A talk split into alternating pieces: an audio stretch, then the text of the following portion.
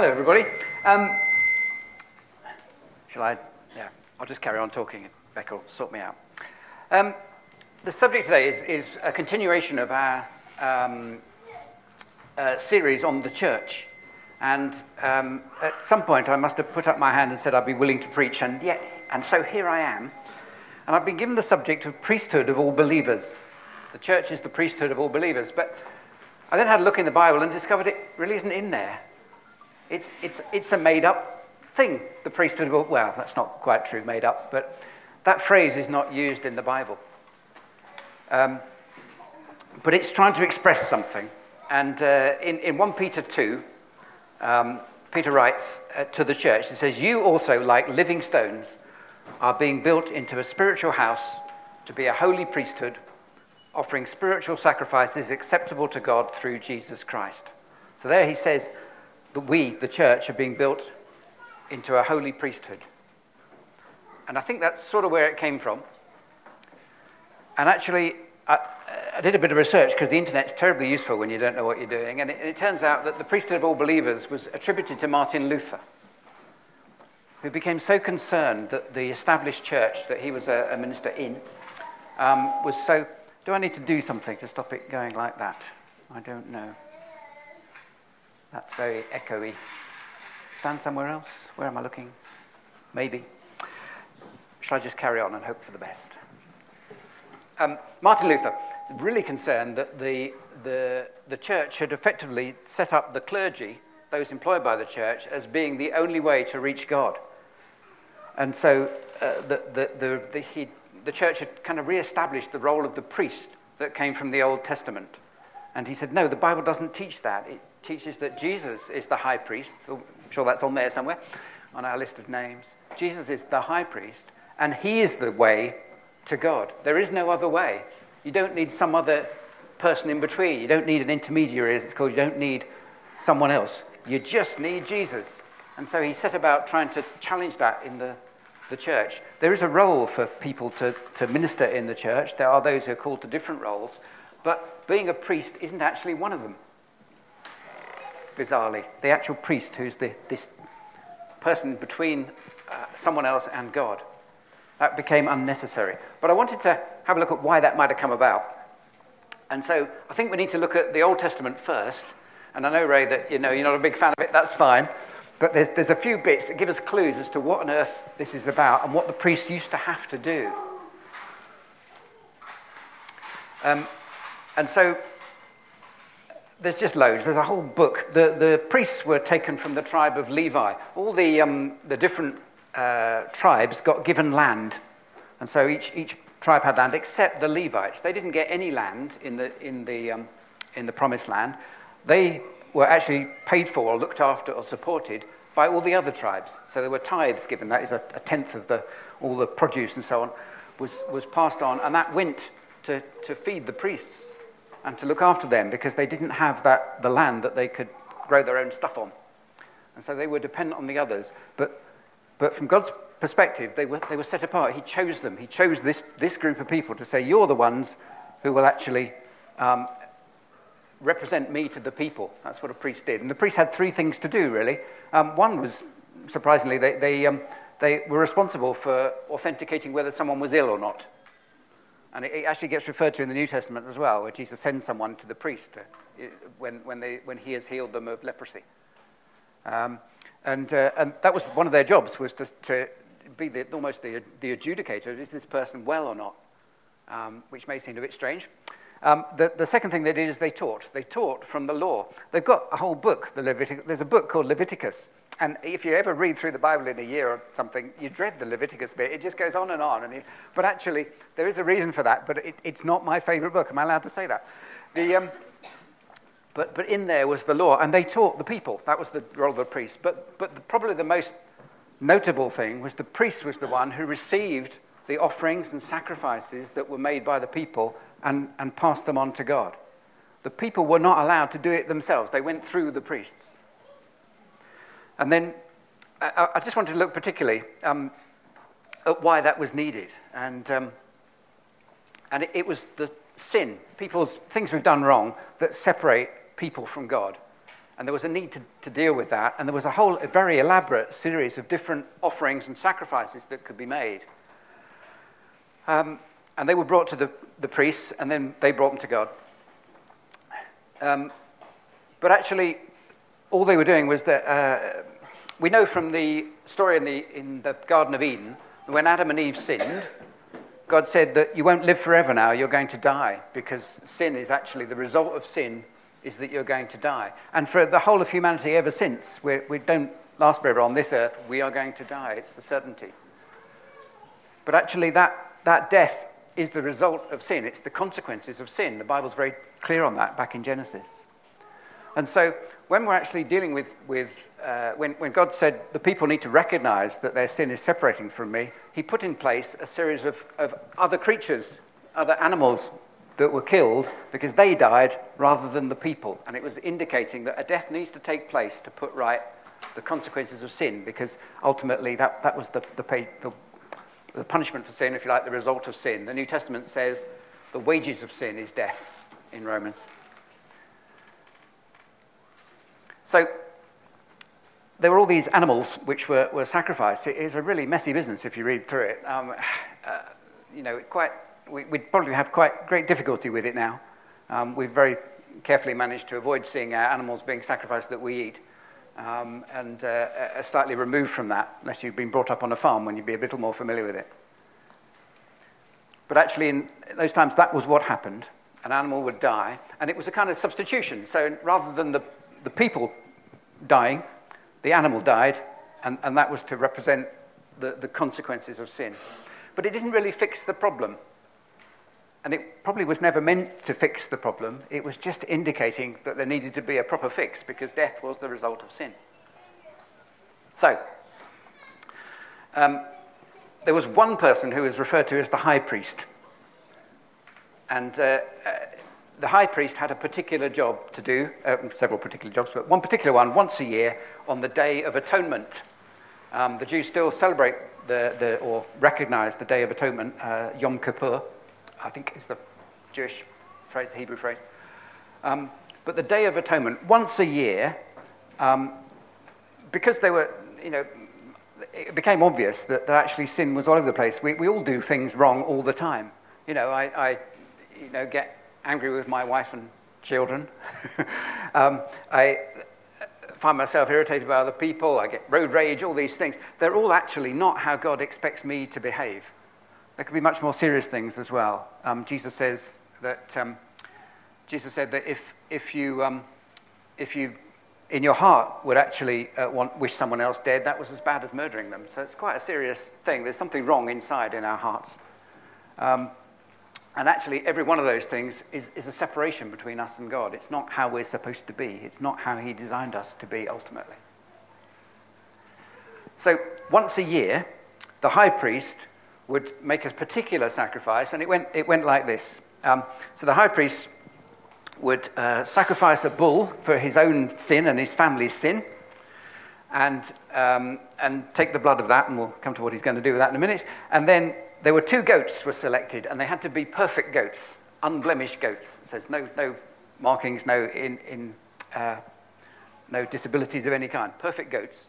And the two goats, they then uh, cast a lot. The high priest would cast a lot, so like roll a dice or toss a coin if they had one.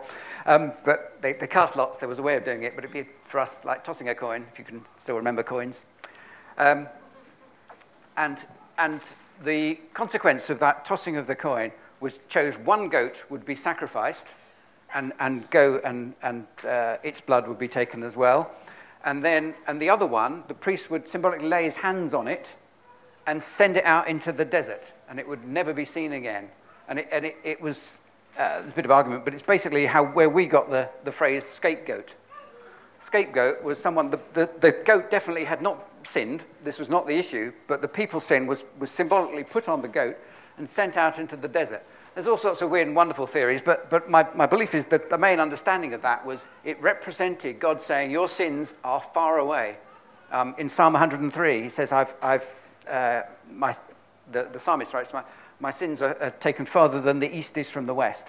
Way away. God actually is saying, I'm taking your sins away on this goat. But at the same time, there's still a punishment for those sins that, that you have committed, and the other goat would be sacrificed. Right, now we come to the high priest bit. So the high priest then um, would have to, having made the sacrifice himself, then have to bathe and put on particular garments, and then uh, the garments had bells on. I had some bells. So they'd have a bell attached to their garments. Well, we're going to do some dressing up, but I don't think we're going to have time.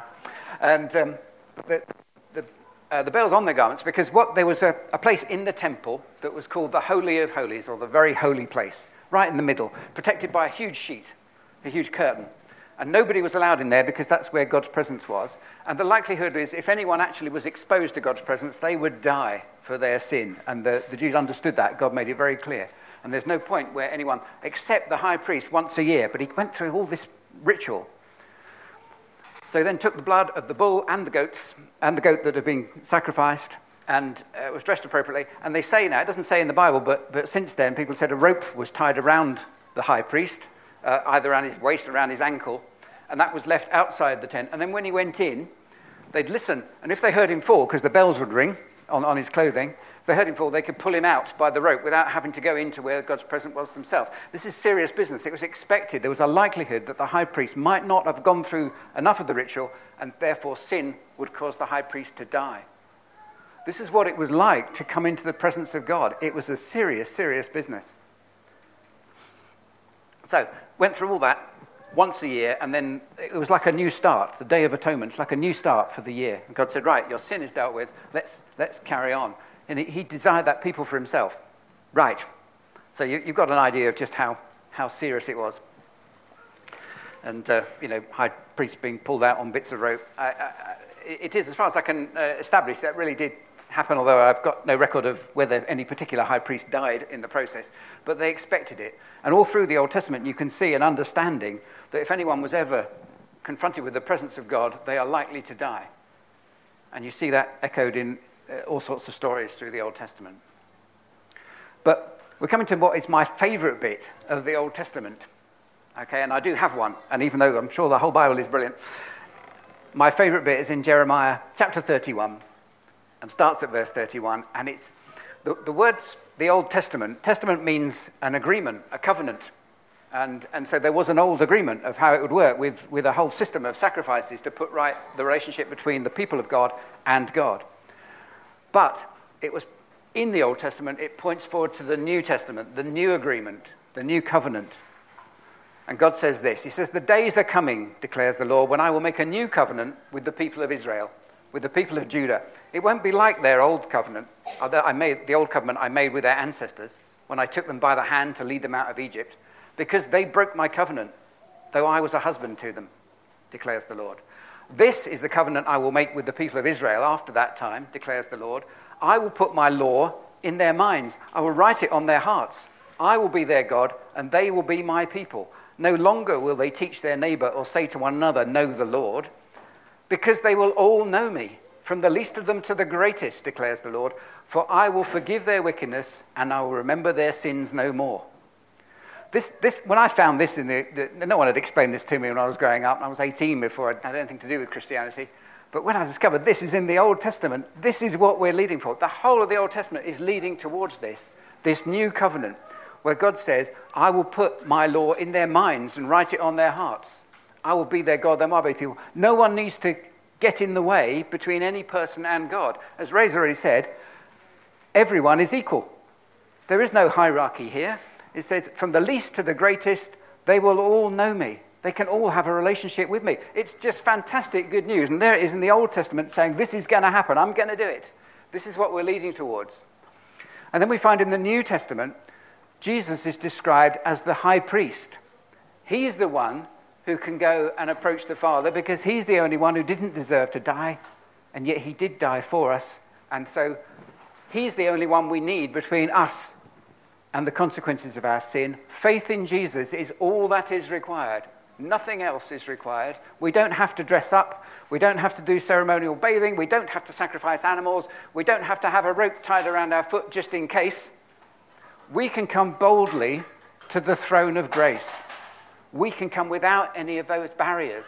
When Jesus died on the cross, it's recorded that the, the temple curtain was torn from top to bottom, indicating that it wasn't done by someone at the bottom pulling it apart, it was done by God, saying, The curtain's not needed anymore. Jesus has made that way possible. Every one of you is able, through faith in Him, to come to the Father, just like I come to the Father. It's fantastic good news. Jesus is our high priest. And so we'll come back eventually to the subject that the priesthood of all believers, every one of us has that relationship. We are a holy priesthood. We are the ones now who can approach God because we don't go standing on anything other than I, I have faith in Jesus that my sins are covered by his sacrifice. And so I can actually go to the Father. I, I have the role of, of the priest because I can do that. I'm not sure that it, it, means necessarily that we're to behave like priests, but that's a whole other sermon in terms of what else that might mean and whether the church certainly we have a role to represent God to others who don't yet know him, who've not yet met him, which would be partly the priest's role. But I think mostly that, that phrase is in there because it's saying there's no longer a priesthood. We're all in it. There's no longer a separate, every one of us is chosen, not just the Levites now. We're all chosen. We can all have that relationship. So, really shouldn't do this off an iPad. I should use bits of paper. The veil and the elaborate rituals that were undertaken by the priests were a reminder that a man could not carelessly or irreverently enter God's awesome presence. And I wanted us to, to kind of reflect on that because this is the same God. There's not one God of the Old Testament and a different one in the New. It's the same God. He is the same yesterday, today, and forever. So I wanted perhaps just to, to, focus a little on the, the things that could spoil for us that invitation, um, as it says in Hebrews, to approach God's throne of grace with confidence so that we may receive mercy and find grace to help us in our time of need. We've already heard how God encouraging us to say, if you're in a time of need, come. Thank you for the, the word you shared. Just that, that is our calling, is to come. But there are things that can actually get in the way. I've always been struck by Jesus um, when he was asked how we should pray, and he taught us the Lord's Prayer. And as a church, we, we tend not to recite it, um, but maybe we should now and again, because there's some interesting bits in it. But, but probably the biggest for me is when we ask God to forgive us in the same way as we forgive others. That's a huge thing to say, isn't it? So saying, God, I understand that my sin, you know, in the Old Testament, my sin would have caused me to die if I come into your presence. And I know that I have forgiveness in Jesus, but I'm actually asking you to forgive me in the same way as I forgive other people. And I thought, well, maybe that's just a slight misinterpretation, but then Jesus backs it up with a few stories. So here we go. Peter um, goes up to Jesus and says, How many times should I forgive my brother or sister um, who sins against me? Said, Up to seven times. I believe at the time there was an understanding that three times and you're out, or possibly four. Um, but actually, Peter was very generously saying, No, I'm going to forgive my brother seven times. Surely that's good enough. And Jesus says, Not seven times, but 77 or 70 times seven, a load of times, more times than you're going to count, basically when, when, you're, when someone has sinned against you, you're going to keep forgiving them. And then he told a story, and he said, Therefore, the kingdom of heaven is like a king who wanted to settle accounts with his servants. As he began the settlement, a man who owed him 10,000 bags of gold was brought to him. Since he was not able to pay, the master ordered that he and his wife and his children been, should all be sold to repay the debt. Aren't you glad we don't live in a society like this? So, but th- this was a big deal. It was more than he could ever possibly pay. At this, the servant fell on his knees before his master and said, Be patient with me. I will pay everything back. And the servant's master took pity on him, cancelled the debt, and let him go. But when the servant went out, he found one of his fellow servants who owed him a hundred silver coins, so just a fraction of the, the hundreds of bags of gold owed a hundred silver coins. He grabbed him, began to choke him. Pay back what you owe me, he demanded. His fellow servant fell to his knees and begged him, Be patient with me and I will pay it back. But he refused. Instead, he went off and had the man thrown into prison until he could pay the debt. When the other servants saw what happened, they were outraged and went and told the master everything that had happened. The master called the first servant back in. You wicked servant, he said, I cancelled all that debt of yours because you begged me to. Shouldn't you have had mercy on your fellow servant just as I had on you? In anger, his master handed him over to the jailers to be tortured until he should pay back all he owed. This is, this is a difficult story, and you can imagine the people sitting around listening to Jesus telling that. God has forgiven us a huge debt, an unbelievable debt, a debt that without it being paid, we would die in his presence. And all he's saying in return is because you've been forgiven that huge debt, the minor things that, that other people do to you, you can forgive because you've been forgiven the huge debt. That's the whole essence of that. So, not seven times or 70 times, loads of times, just keep forgiving because I've forgiven you so much more. You and I, God says, are the only one who know all the stuff that goes on in your head that you need to be forgiven for. But I'm prepared to set all that aside. That's all been paid for by Jesus on the cross. And all I'm asking in return is you show the same mercy to those who have sinned against you. We do it not out of anything other than it's, it's a reflection of how God has treated us. It's not, I must do that so that God will forgive me. It's the other way around. God has forgiven me so much, nothing else has any significance. Jesus was asked what the most important commandments were. Anyone have a go? Who remembers most important commandment? Thank you. Yep. Yes. Love the Lord your God with all your heart and soul and mind and strength, or whatever order we want it in. And the second, he said, is like it love your neighbor as yourself. They're the two things. And said the law is summed up in those two things love God and love your neighbor. And as a church, there is a challenge for us. How do we work that out? And actually, the church, we should be recognized in the world by our love we have for each other. That's in the Bible too. So, there's one other bit as well, just to kind of labor it slightly. In Matthew 3, Jesus said, in talking about this, this whole business, said, Therefore, if you have an offering, if, if you are offering your gift at the altar, and remember that a brother or sister has something against you, leave your gift there in front of the altar, go and sort it out, and then come and offer your gift. There's a few places in the Bible where they take a little um, kind of wrestling with. Um, I like the one that says, Don't let the sun go down on your anger. And I've often planned how I'm going to stop the sun setting. but obviously, it doesn't mean that. that. The reason it's phrased like that is it's something you cannot stop. It said, Sort it out before the sun sets. It's obvious, isn't it? This one is the same. It's saying, it's not saying don't, don't bring your worship to God, don't bring your offering, don't bring your sacrifice to Him. It's saying sort it out with one another before you do that. The Bible describes us as priests who can bring spiritual sacrifices. That's the, the passage at the beginning, 1 Peter.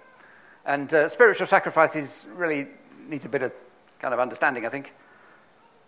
And so these weren't like the Old Testament sacrifices, saying because we are now made right with God already, we don't need those. Jesus is that sacrifice. But the spiritual sacrifices we can bring are our prayers, our praises, our will, the actual sacrifice of saying, not my will, but God's will in a situation. We often know what it is we should be doing, We would really prefer what our will says, but it's a sacrifice. Um, the Bible tells us to um, sacrifice our bodies in, in a way of actually not just giving to what our body wants, but actually say, no, I won't put that first, I will put what God wants first. Our time and our talents. And Jesus' sacrifice for us means that we are now actually able to please God. The Jews really had a difficult time pleasing God because there was this barrier continually. And they were, they were distant from Him. We can go right up close. It, it's the closest relationship between God and, and us, His children. And we can bring him pleasure. And we can do it as we, we in terms of spiritual sacrifices. It's so easy compared to what had to be done before. Jesus has done all the hard work. We can bring pleasure to God.